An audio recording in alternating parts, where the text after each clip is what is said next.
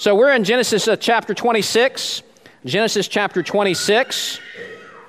And we are now at the midway point through this book. And by the way, just uh, thank you so much for your singing. Uh, even without sound or whatever, you know, the things working normally, you all filled up the room, and I really, really appreciate your singing. One of the reasons that we sing is to commend the truths of God uh, to one another and to remind ourselves of those truths. And, and we want to sing songs that are true about God, and we want to sing songs that resonate with our Christian experience. And, and so we sing things like, Prone to wander, Lord, I feel it. Prone to leave the God I love. Now, don't those lines resonate with you? They resonate with me. Uh, we love God. We want to please God. We know His way is better than our way, and yet, nevertheless, we have hearts that wander. We often seem to be walking contradictions, and, and therefore, for that reason, we should be able to totally relate to the man Isaac. Now, in our study through Genesis, we've already met Isaac. He's the child of promise. He's the miracle son of Abraham and Sarah in their old age. He's heir to the covenant promises of God to bless the whole world through their family. Yet Isaac is often eclipsed by both his father and his son. Uh, he's nowhere near as, as great as Abraham, the, the spiritual giant, the father of the faithful. Isaac tends to get lost in his shadow. Uh, what's more, Isaac isn't anywhere near as interesting as his son Jacob will be. And we'll see that in the weeks to come. And so, compared to his father and son, uh, Isaac seems kind of plain and ordinary and is often considered the weakest of the three patriarchs. And maybe that's why I appreciate Isaac. Uh, in some ways, it's easier to identify with him than his larger than life father and son. And the reason I'm looking forward to exploring this chapter with you is because the dominating theme of chapter 26 is not really the failures and successes of Isaac, but it's the faithfulness and the grace of Isaac's God. So if you do feel prone to wander and prone to leave the God you love, maybe, maybe you're coming here this morning reeling from a recent fall spiritually, or, or maybe you feel like uh, you see other Christians who seem like rock solid spiritual giants and you are fickle and, and failing. Um, or maybe you're just weighed down by the, by the trials and circumstances uh, of life. My prayer is that God's word in Genesis 26 is going to be a source of encouragement and refreshment for you. So, uh, even though you just sat down, I'm going to ask you to stand up one more time. Stand with me now out of honor and reverence for the reading of the words of our great and glorious God. We are in Genesis chapter 26, and we're going to start at verse 1, and we're going to read almost the entire chapter. Hear the word of the Lord. Now, there was a famine in the land besides the former famine that was in the days of Abraham. And Isaac went to Gerar to Abimelech, king of the Philistines.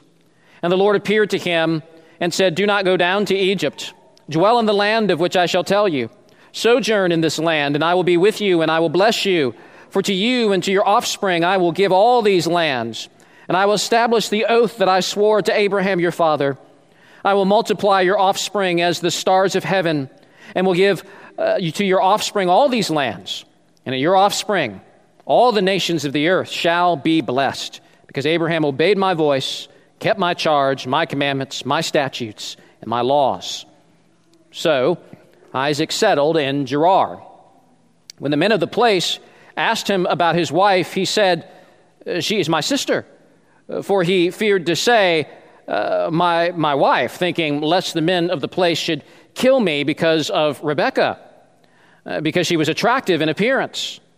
When he had been there a long time, Abimelech, king of the Philistines, looked out of a window and saw Isaac laughing with Rebekah, his wife. So Abimelech called Isaac and said, Behold, she's your wife. How then could you say she is my sister? Isaac said to him, Because I thought, lest I die because of her. Abimelech said, What is this you have done to us? One of the people might have easily lain with your wife, and you would have brought guilt upon us. So Abimelech warned all the people, saying, Whoever touches this man or his wife shall surely be put to death. And Isaac sowed in that land and reaped in the same year a hundredfold. The Lord blessed him, And the man became rich and gained more and more until he became very wealthy. He had possessions of flocks and herds and many servants, so that the Philistines envied him. Now, the Philistines had stopped and filled with earth all the wells that his father's servants had dug in the days of Abraham, his father. And Abimelech said to Isaac, Go away from us, for you are much mightier than we. So Isaac departed from there and encamped in the valley of Gerar and settled there. And Isaac dug again the wells of water that had been dug in the days of Abraham his father, which the Philistines had stopped after the death of Abraham. And he gave them the names that his father had given them. But when Isaac's servants dug in the valley and found there a well of spring water, the herdsmen of Gerar quarreled with Isaac's herdsmen, saying, The water's ours. So he called the name of the well Esek, because they contended with him. Then they dug another well, and they quarreled over that also. So he called its name Sitnah. And he moved from there and dug another well, and they did not quarrel over it. So he called its name Rehoboth, saying, For now the Lord has made room for us, and we shall be fruitful in the land. From there he went up to Beersheba, and the Lord appeared to him the same night and said, I am the God of Abraham your father. Fear not, for I am with you, and will bless you and multiply your offspring for my servant Abraham's sake. So he built an altar there and called upon the name of the Lord and pitched his tent there, and there Isaac's servants dug a well. When, Abimelech went to him from Gerar with uh, Huzath, his advisor, and Phicol, the commander of his army, Isaac said to them, Why have you come to me, seeing that you hate me and have sent me away from you? They said, We see plainly that the Lord has been with you. So we said, Let there be a sworn pact between us, between you and us and let us make a covenant with you that you will do, to, do us no harm, just as we have not touched you and have done to you nothing but good, and have sent you away in peace. You are now the blessed of the Lord. So he made them a feast, and they ate and drank. In the morning they rose early and exchanged oaths, and Isaac sent them on their way, and they departed from him in peace. That same day Isaac's servants came and told him about the well that they had dug, and said to him, We have found water. He called it Shibah. Therefore, the name of the city is Beersheba to this day. Let's pray. Father, may your hand of blessing be upon the reading and the hearing and the preaching of your word this morning. In Jesus' name, amen. You may be seated.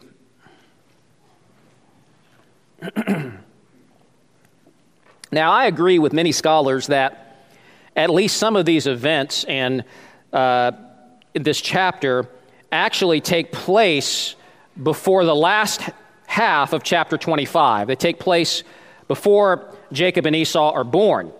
Um, I'm not dogmatic on that. I just I think that's probably the case with at least some of this. For example, it would be quite a challenge for Isaac to, to pull a fast one on Abimelech and the inhabitants of Gerar, pretending to be brother and sister, you know, if they got their, their sons with them. Not everything in Genesis is in chronological order, but, but is more in thematic order.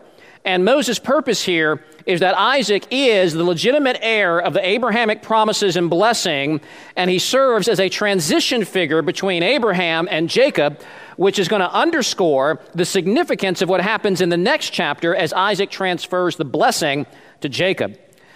And beyond that, I think God in this chapter gives us beautiful portraits of God's grace to his people. And there are four manifestations of, of God's grace in our text today that I want us to think about. The first one is the grace of God's presence. The grace of God's presence. Look with me at verse 1. Now there was a famine in the land besides the former famine that was in the days of Abraham. And Isaac went to Gerar to Abimelech, king of the Philistines. Now, when we read, when we read this chapter a moment ago, you may have already noticed some things that sound familiar. There, there's some mirrors between Isaac's life and Abraham's. And one of those mirrors is a famine hitting Canaan.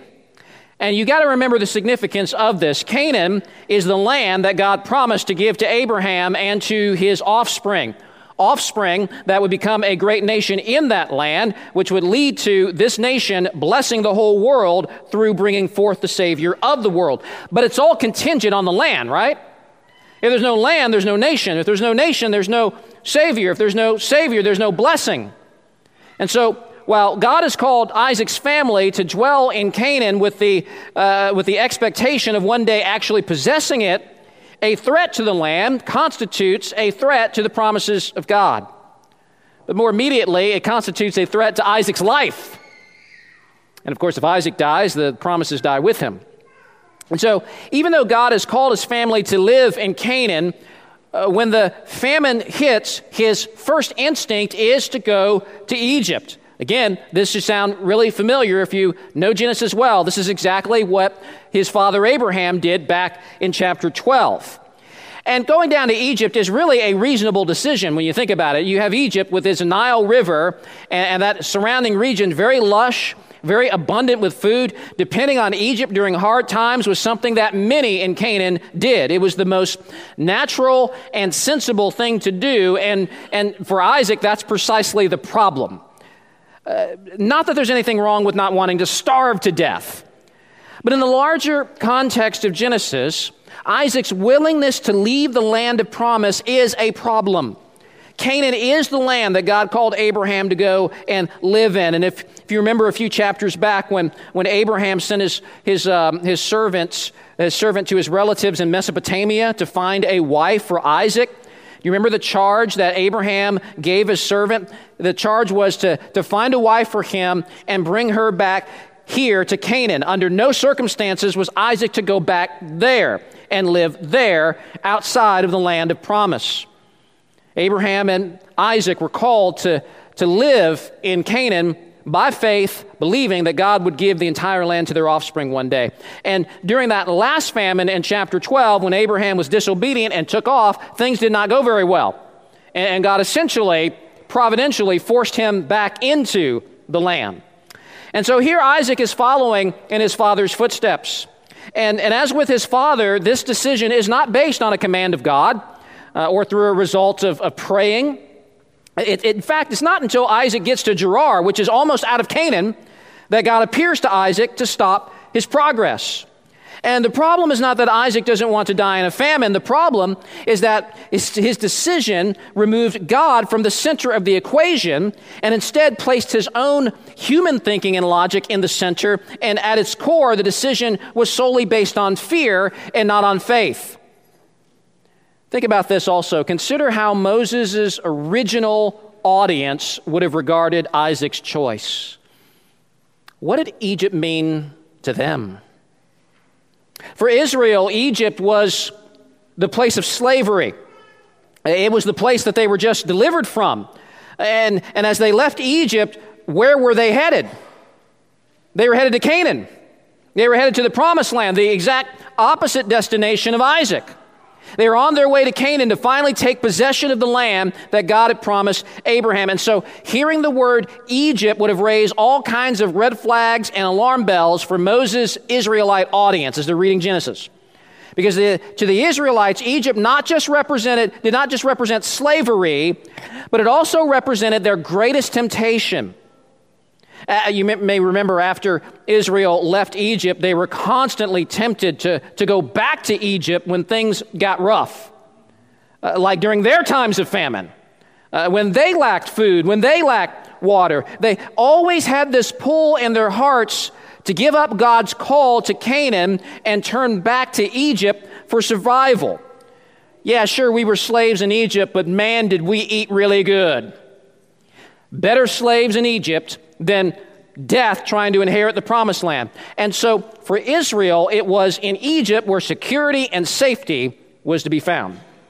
And, and so throughout the entire Bible, uh, not just in the, in the Pentateuch, in the books of Moses, but throughout the whole Bible, Egypt stands as a symbol of worldly safety and security and human strength apart from trusting in God for safety.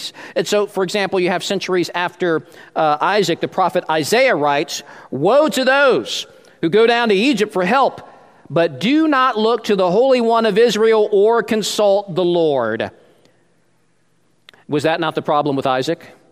Uh, he's being rational, he's being pragmatic, he's being logical doing what seems sensible in his own eyes, taking everything into consideration except God. And so he rushes south to preserve his life. Now, we all have a tendency to do things like this.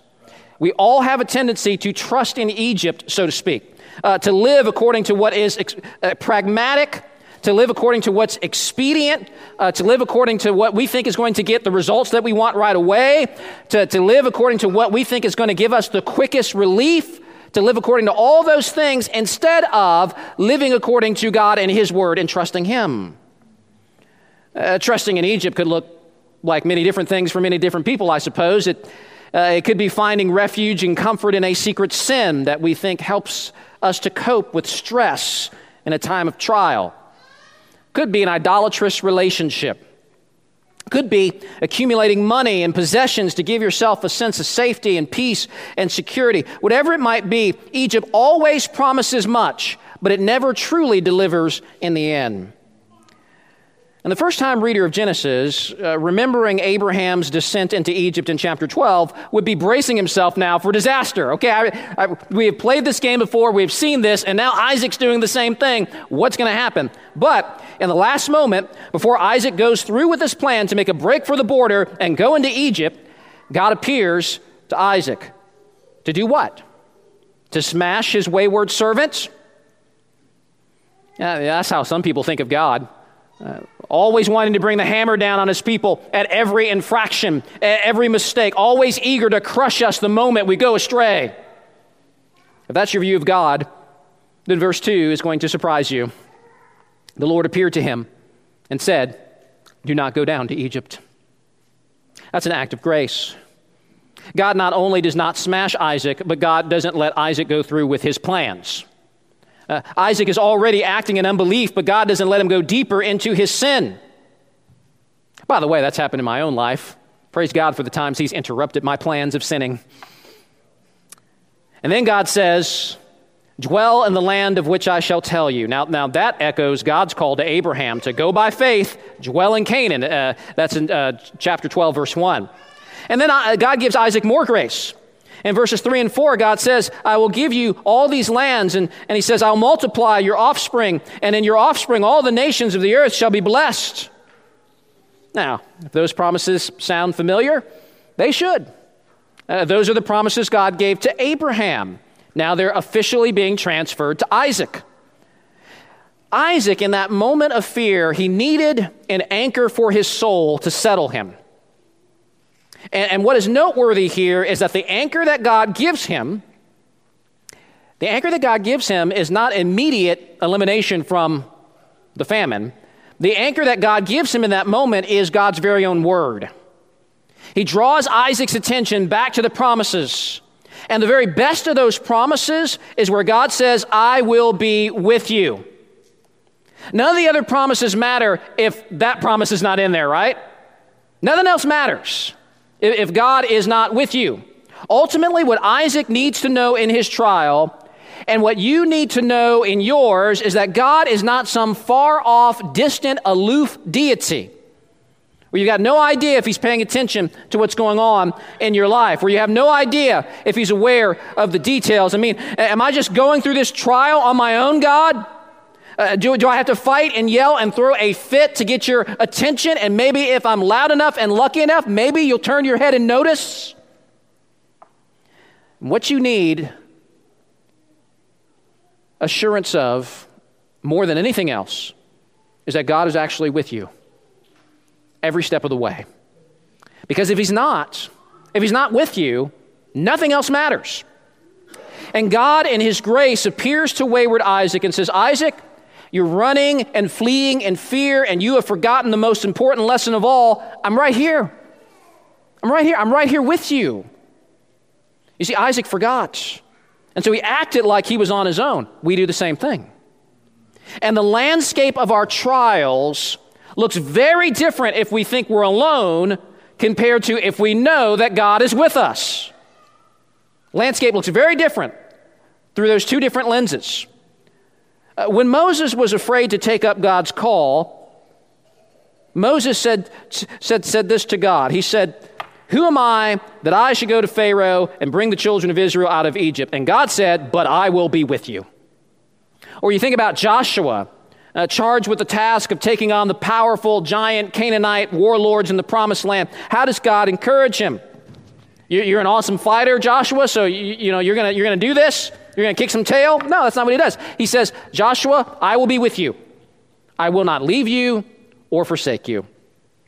In the New Testament, God gives strength to Paul in his missionary journeys when he says, Do not be afraid, for I am with you.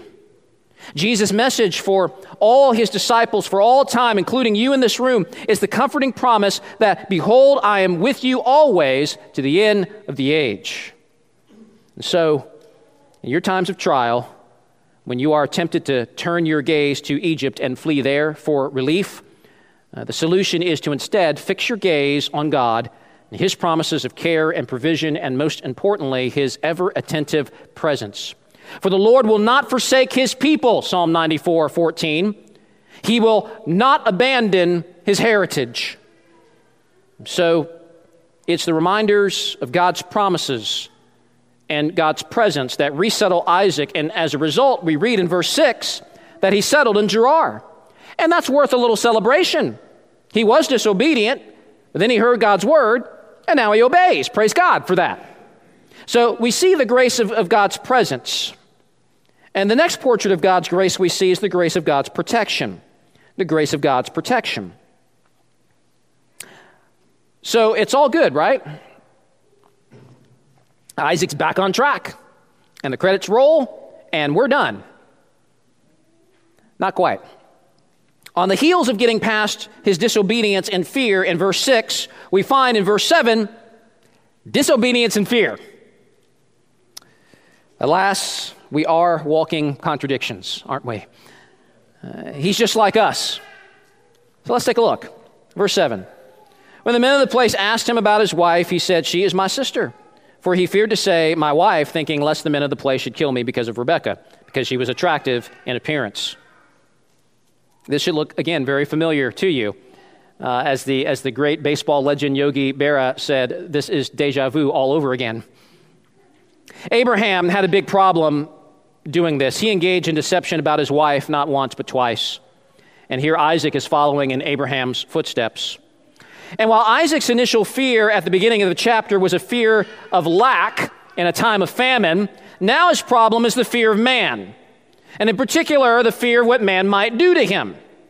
And, and, and that's what makes Isaac's sin all the more atrocious. It, it's about what man might do to him. I, I hope you can see the problem here. In an attempt to save his own skin, who does he throw under the bus? Wives? Well, you're laughing. You know who I'm talking about. Rebecca. This is the exact opposite of Ephesians 5:22. Husbands, love your wives as Christ loved the church, gave up his life for her. But here, Isaac would rather give up his wife than his life. Now, in some ways, forget the insensitivity of it, in some ways, this is a, uh, from a human perspective, perhaps a clever scheme. Because in the ancient Near East, there was a practice known as fratriarchy, uh, brother rule. Uh, the idea is that if a, a, girl's father dies, the brother assumes the role of guardian and is also responsible for the marriage arrangements of the girl. And so, any love struck suitor who wants to marry her would have to negotiate with the brother, and perhaps Isaac plans that if multiple men fall for Rebecca, maybe he can draw off these negotiations for weeks and months, and, and if need be, uh, just kick the can down the road until they can escape and go elsewhere. It's really clever, right? It is. And it's horribly insensitive and unloving to his wife. You know, th- this, this issue of, of husbands throwing the wives under the bus, this is, this is a sin issue, and it's been an issue since the very beginning. I'm, I'm so reminded of Genesis chapter uh, 3. This is one of the first sins of, of Adam. Uh, when Adam and Eve sin, they eat from the tree, and God comes after Adam and holds him accountable because even though Eve ate first, Adam is the leader of the home, and God comes to him and says, Where are you? And Adam says, Well, forgive me, Father, I have sinned. Is that what he says? What does he say? He says, The woman whom you gave to me.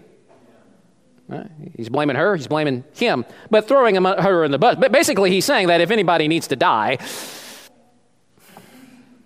strike her down. really puts also it puts uh, uh, Rebecca in a very awkward situation at best, and an extremely dangerous situation at worst. Not to mention, he is leading her into sin by having her lie. Uh, husbands are supposed to be leading their wives towards godliness and holiness and purity, not into sin. Uh, it's also not loving to all the people that they would be tricking and, and could put others at risk of sin. Now, once again, as earlier, Isaac is trusting in his own cleverness and his own strength and his own resources. And once again, he's lost sight of the promises of God. There, there's a very important part of the Abrahamic covenant. It's not mentioned here in Genesis 26, but it's mentioned elsewhere. And it's the promise from God that I will bless those who bless you, and him who dishonors you, I will curse. That's a divine protection clause. If people treat you well, I'll treat them well. But if someone as much as dishonors you, Isaac, they're going to have to deal with me. Uh, that's the message. God will take care of them. If you're messing with Isaac, you're messing with God. That, that's a significant promise there, a promise of safety and security. So Isaac need not fear men. But he did. And before we cast stones at him, you know that we do too. In fact, the fear of man is one of the biggest sin problems that Christians have. I bet you it is dominating this room right now. Proverbs 29 25, the fear of man is a snare. It's a snare, it's a, a trap. Now, we may not fear um, you know, someone trying to kill us, but, but we do fear others won't approve of us. We fear people will look down on us. We fear rejection. We fear confrontation. We even fear sometimes people in the church. And the fear of man can lead us to do absolutely irrational, insane things, paranoid things. Because the thing that you fear is the thing that controls you and you're going to do anything to appease those fears. It really becomes about the thing that you worship. It's a worship issue. If you need to lie and cheat, so be it. If, if that helps me deal with the thing I'm afraid of, okay. If you need to puff yourself up to look greater uh, uh so that you can get approval from others, so be it. Uh, if you can serve others you, you, see, you can, even, you can even do things outwardly that look good, but the reason why you're doing it is fear of man. You, you can serve others uh, so that they will like you. That's, that's fear of man. You're being controlled. Fear of man uh, can cause you to manipulate others, mistreat others, pursue certain relationships, and avoid other ones. It can drive you to look outwardly like a saint or live like the worst of sinners. And it can cause you to project a, a false image on social media while you're just desperately checking your notifications for likes. Fear man is a brutal, brutal taskmaster, and it renders you powerless to love God and to love others.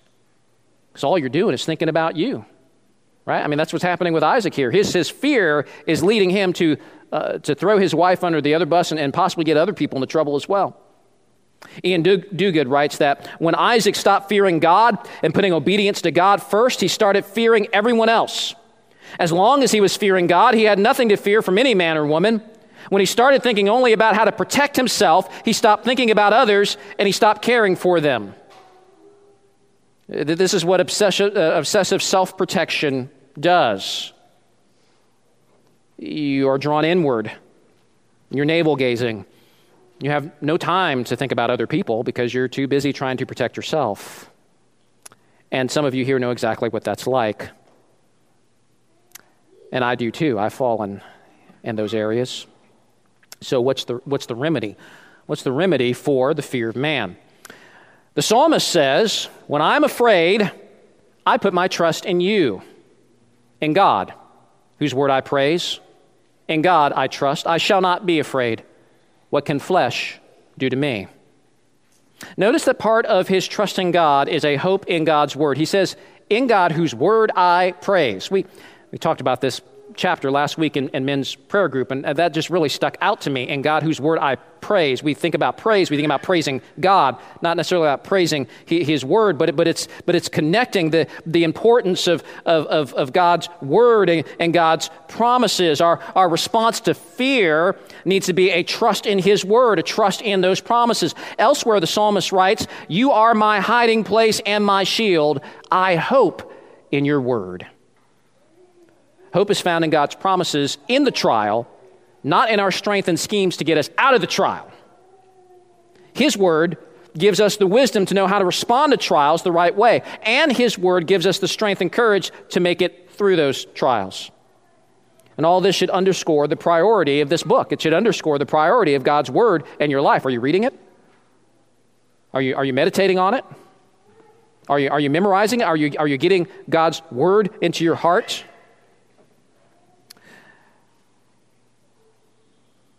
If, if we're not doing this, we're not going to be able to draw on the, on the promises of His word when the trial comes. Uh, we're not going to have anything to hold on to. Uh, if, if, we don't regularly feed on, on His word, then, then we're at the mercy of every little thing that comes our way that might rattle us. Every day we should be opening up this book.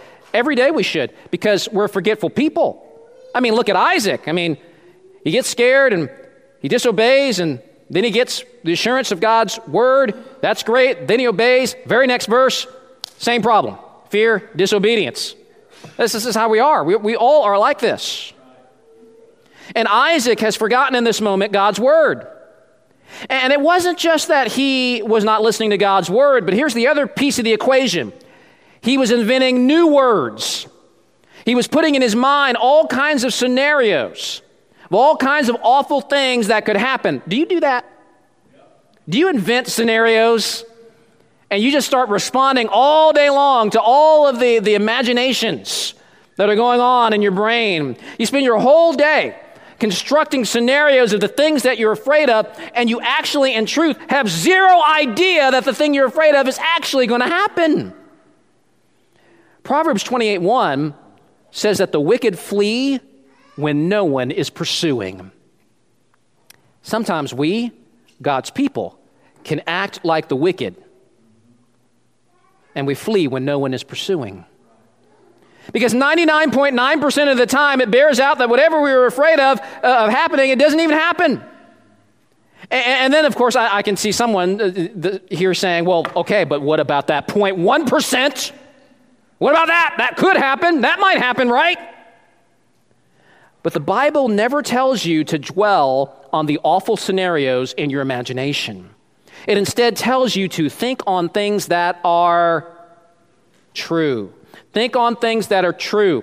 Think on God's word. Think on God's promises. Let your interpretation of reality, let your interpretation of the situation be informed by His word and not your own. By, by His word that, that is real and true and, and gives us a, a framework by which we can, we can interpret reality instead of what's running around in your own head. One of the most dangerous things that you can do is just listen to all kinds of words that are not this word. Being alone with your thoughts in the middle of the night. That's dangerous. That's dangerous. If only Isaac had remembered that. Uh, that, that if he could have remembered that promise that he was under God's personal protection due to the covenant that God made with his father Abraham. I mean, he was reminded of all this just one verse back, but he forgot. Again, well, this deception goes on for a long time. A long time, it says. Could, could have been years. I don't know. Um, and up, up to this point, Isaac has been actually proven wrong in this. Yeah, there's some people that are asking about Rebecca, but you don't really get the impression that there's just, you know, all these people that are actually trying to, to marry her. Um, there's there's no, no one seeking negotiations or anything like that uh, Isaac has overblown the danger. And that, that's what fear does. Uh, it causes us to warp everything. But God has been graciously protecting them all of this time. And, and He's about to protect them in another way, namely by exposing the lie. Verse 8 says that when he'd been there a long time, Abimelech, king of the Philistines, uh, looked out of a window. And he's probably checking out his kingdom. You know, oh, what's going on? This is, this is my lands. And he's looking around and he's like, see something over there. And it says that he saw Isaac laughing with Rebekah, his wife. He's laughing. Moses is trying to be dis- discreet here, y'all. This is a family show. he is laughing. Now, now, now, he, by laughing, he doesn't mean ha ha. Hey, Rebecca, I have this funny joke. You the one about the Canaanite and the Egyptian? Ha ha ha ha. There they are laughing. Abimelech's like, like, ah, oh, Isaac must have told a good one there. That's not what's going on here. If that's all it was, Abimelech wouldn't have put two and two together. Now, if you're familiar with the Hebrew, you'll see that Moses actually has a sense of humor. Uh, there is a wordplay in verse 8. What does Isaac's name mean in Hebrew? Anybody know? You're allowed to talk in church. Laugh. Laughter, he laughs. And so Moses is saying, La- laughter was laughing with Rebekah. Or he saw Isaac Isaacing with Rebekah. There's obviously some intimacy going on here that would never occur between brother and sister. And Abimelech is outraged. Verse 9, he said, he called Isaac to him. She's your wife. How could you say she's my sister? Isaac said to him, uh, Because I thought, lest I die because of her? You see Isaac's problem? He, he confesses it right there in the verse. Because I thought. Because I thought. He didn't think on things that were true. He didn't think on the promises. He invented scenarios.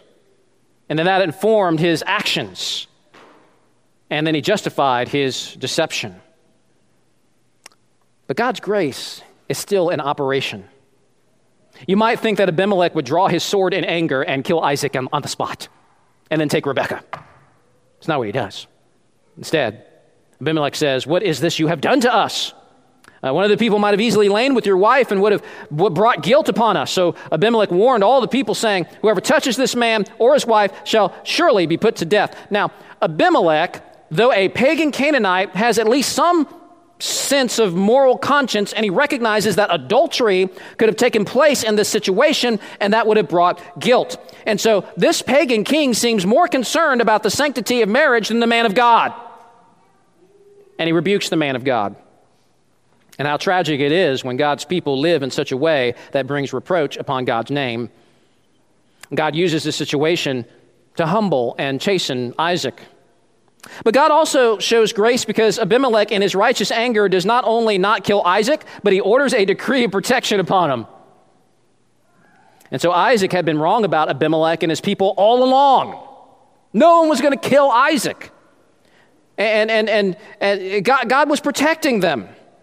Isaac's deception was absolutely useless and accomplished nothing besides offending his host and bringing reproach on God's name. But God in His grace uses that situation and brings about further protection upon Isaac through the decree of Abimelech. So, after Isaac's absolute colossal failure, how does God respond? By grinding his servant into the dust? No. He responds with more grace. The grace of God's provision. That's my next portrait of grace, the grace of God's provision. Verse 12 Isaac sowed in that land and reaped in the same year a hundredfold. The Lord blessed him and the man became rich and gained more and more until he became very wealthy. This is outrageous. This is outrageous grace. 100 fold. That'd be good anytime. But reaping a hundredfold in a famine is absolutely ridiculous. In fact, as, as, we, um, as we read earlier, uh, over the next several verses, he becomes so powerful that Abimelech revokes his visa and kicks him out. And so Isaac is driven into the wilderness. And, and over the next few verses, he's digging these wells, and, and he, wherever everywhere he goes, he finds water, and the Philistines are envious, and they keep following around saying, No, no, no, that's our water. Even though Isaac did all the work. You have to understand that in a semi arid region like southern Canaan, Canaan, water is a big deal. It's, a, it's really a matter of life or death all the more so during a time of famine. And so, so the Philistines are opposing Isaac's claim on the water. They're arguing with him over it. But eventually, in verse 22, he digs a well, finds water. There's no fighting over it this time. And he says, So he called its name Rehoboth, saying, For now the Lord has made room for us, and we shall be fruitful in the land. Hold on to that word, fruitful. And then look down to verse 24 where God appears to Isaac again and he says, I will multiply your offspring. Those words, fruitful in verse 22, multiply, verse 24. Does that ring a bell? Does that trigger something in your mind?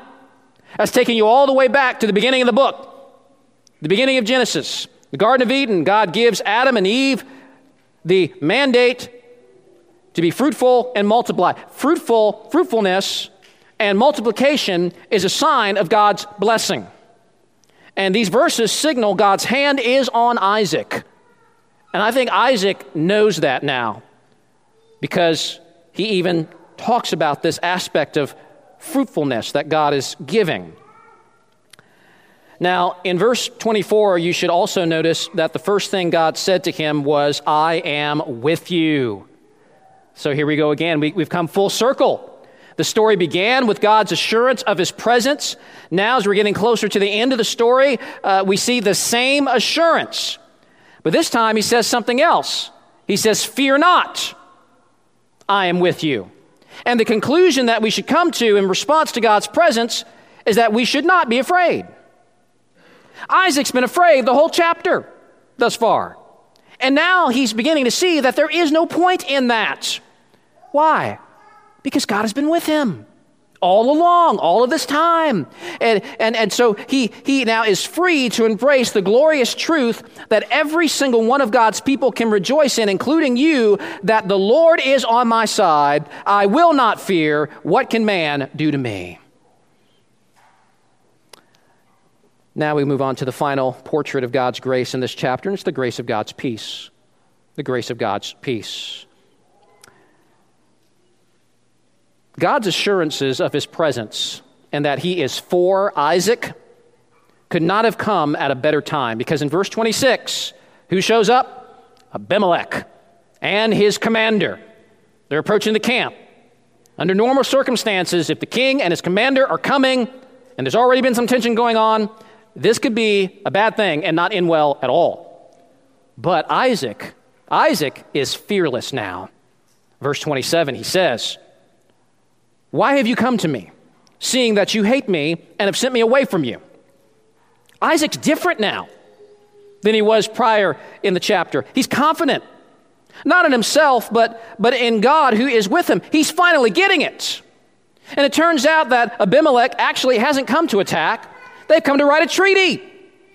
It's become clear to Abimelech that the hand of God is on Isaac's life and, and that God has made Isaac powerful and they, they don't want any trouble. By the way, this is more grace from God. Eh, remember, Isaac totally failed and blew his witness when he lied to the king earlier. But even in God's deeply flawed servants, which are all of his servants, by the way, even in God's deeply flawed servants, God's hand can be upon them in such a way that God's glory is manifested in the life of that flawed servant. That should encourage you if you feel like you've ever blown your witness and have poorly represented God. God can still use you in the future to glorify Him and point to Him in front of a watching world. And by the grace of God, Isaac has recovered from his failure as he stands now fearless, eyeball to eyeball with Abimelech. And I'm, I'm blown away by this change in Isaac, cowering at a famine, cowering at imaginary enemies, now standing his ground before Abimelech. How can Isaac do this? How can, how can any of us break free from the bondage of fearing everything? Here's how by fearing the one and only thing that we should fear. As Psalm 112 says, Blessed is the man who fears the Lord. He is not afraid of bad news, his heart is firm trusting in the Lord. His heart is steady. He will not be afraid. The irony is that when you fear everything else, you never experience peace. It is only when you fear the Lord and trust Him that you experience genuine peace. Those verses there in Psalm 112, some of my, some of my favorite verses. When you fear the Lord, it means you're not afraid of bad news. A lot of Christians are afraid of bad news right now. There's a lot of bad news circulating. They're in bondage to the, to the fear that is being produced in the media because they want ratings, and you better keep watching, Because if you turn it off, five minutes later, that thing that you absolutely have to know is, is, is, is going to happen, and you, you can't miss that because your very life depends on it. Turn off the TV for six months. You're going to be fine. Don't be afraid of bad news. Fear God. When you fear the Lord and trust Him, then you'll experience that genuine peace. I find, I find verse 29 rather humorous. Uh, the, the king says, Let's make a covenant with you. Uh, we have done to you nothing but good and have sent you away in peace. That's not true. It's not true at all. Abimelech kicked him out. And, and his people kept following him around everywhere, harassing him and fighting over water rights. But Isaac is gracious here. He, he doesn't push back. He's learned something of the magnanimity of his father Abraham, and he demonstrates the New Testament principle do not repay evil for evil, but repay it with good. And that's an act of faith, by the way, because, because you're entrusting the situation to the Lord. It's also more evidence that Isaac is no longer afraid, living in selfish self protection mode. He's grown in his faith, and he signs a, uh, the treaty over a covenant meal. He sends them on their way. By the way, he sends them on their way. Like uh, uh at first, earlier, Abimelech is the one who is sending. Now, as Isaac do, Isaac's in the position of authority. He sends them away, and he becomes a living example of Proverbs 16 7 that says, When a man's ways please the Lord, he makes even his enemies to be at peace with him. And here's the, here's the real funny part. After all that, verse 32 says, The same day Isaac's servants came to him and said, We found water. Hilarious. God just keeps lavishing grace upon grace upon grace. More water? All right, I'll take it. Bring it on. Remember, the whole, this whole thing that kicked off this journey at the beginning of the chapter was Isaac's fear of famine, fear of a lack of provision. And yet, by the time we get down near the end of the story, Isaac's having bumper crops and finding water all over the place. It's crazy. Think about it. Isaac disobeys God, lacks faith, and as a result, he gets rich and powerful. How's that work? He didn't do anything to earn that. Precisely. That's the point. Isaac has been faithless. God has been faithful to do everything that he's promised to do. Because that's how God is. That's our God. That's your God. Now, this text is not meant to teach that God just makes all of his people filthy rich. That, that's not it. In the immediate context, Isaac is seen as the heir of the covenant, the one to have many offspring and be a great nation that God will bless. And God is causing Isaac now to flourish as he is the next step into becoming this great nation. But it's all based on God's grace and mercy and love, not on anything that Isaac has done to earn it.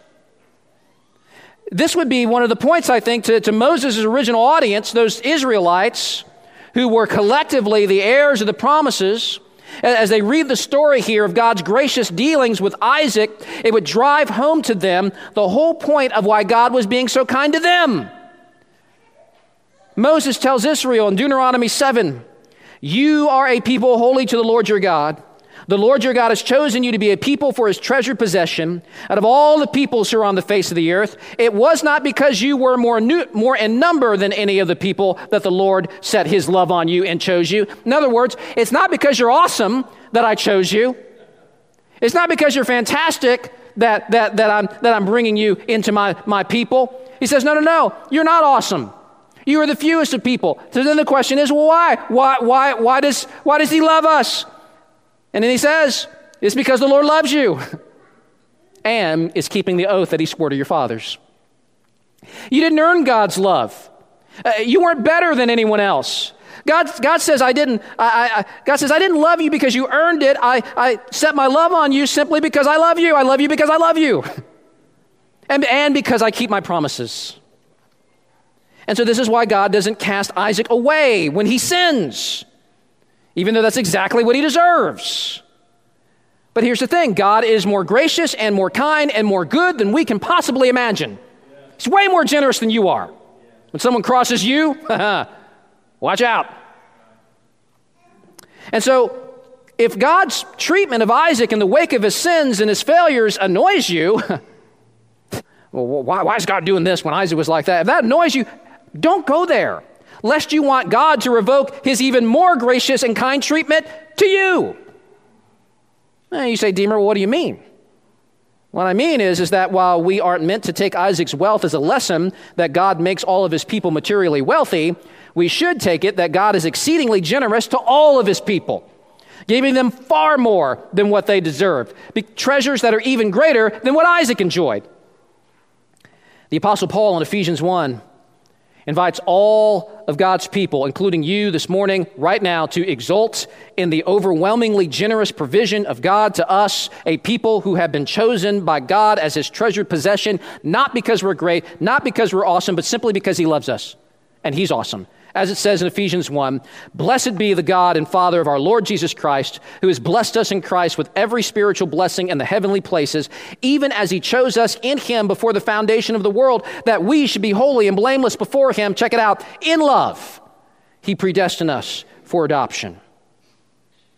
He loves you because he loves you. Don't, don't, don't try to figure it out, just accept it and appreciate it.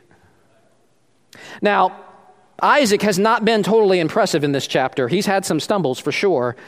But in verse 25, he gets it. He gets the whole point, I think, of chapter 26, of everything that's happened here. And I hope we're starting to get it. It says in verse 25, he built, as a result of everything that's happened, he built an altar there and called upon the name of the Lord.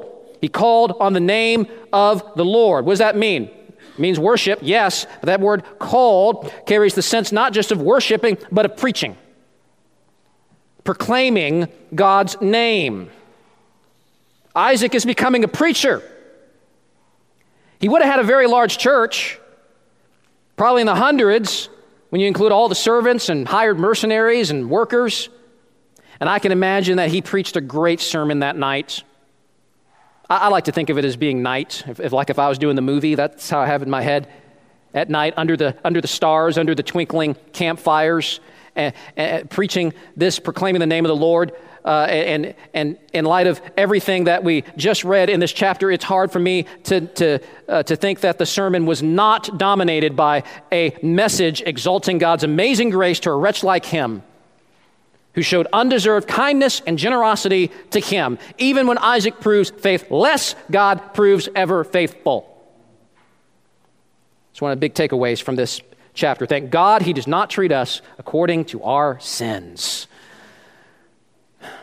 It's the whole point of a, of a, of a strange chapter full of travelogues, lies, failures, and well digging. God is good, God is gracious, God is faithful. No matter what the circumstances you're going through right now, know that He is faithful. When there is famine in the land and there seems to be no way out, He is faithful. When there is human opposition and conflict, He is faithful. And when you have sinned for the 10,000th time, He is faithful. And if you doubt it, you need to know that you and I actually have a greater assurance of God's faithfulness than Isaac ever did.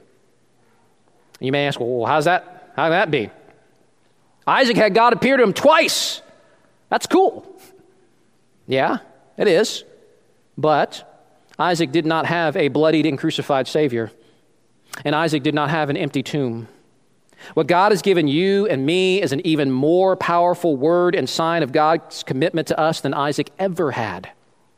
Because God sent his son, his perfectly faithful son, Jesus, to die for, not for a good and faithful people, but for people like us who are just as fickle and failing as Isaac. And Jesus died as a sacrificial substitute, shedding his blood, taking the punishment for our sins and for the sins of all who call on his name, so that all who do call on his name might be forgiven. His death paid the price for our sin. His resurrection proved the payment was sufficient. This is the proof of God's faithfulness, of God's love, and, the, and it's proof of the glorious fact that God is not against us, but he is for us. And so the Apostle Paul in Romans 8, overflowing with, with amazement, says, What shall we then say to these things? If God is for us, who can be against us? He who did not spare his own son, but gave him up for us all, how will he not also with him graciously give us all things? And so we sing, What love could remember, no wrongs we have done. Omniscient, all knowing, he counts not their sum. Thrown into a sea without bottom or shore, our sins, they are many. His mercy is more. Praise the Lord. His mercy is more. Stronger than darkness, new every morn. Our sins, they are many. His mercy is more. Let's pray. Father, thank you for getting us through a long message in a very warm room. Thank you for your strengthening grace, strengthening me, keeping my voice strong. Father, I pray that you would increase in us a sense of gratitude and humble thanksgiving for the grace that you have lavished upon us, the generosity that you have poured out upon us, Lord. Thank you that though our sins are many, our mercies are more. And so as we leave, your mercies are more. So as we leave this place, today, help us to walk away exulting in that truth. If we are your people, then let us not be walking away downcast and, and, and feeling like you're not on our side. You've, you've proven it by slaughtering your son for us. And so let us experience and enjoy the peace and security that comes with knowing that you're present, Emmanuel, God with us, knowing that your son has died for us and knowing that you will never leave us or forsake us, that you're with us always, lavishing grace after grace, even to the end of the age. In Jesus' name, amen.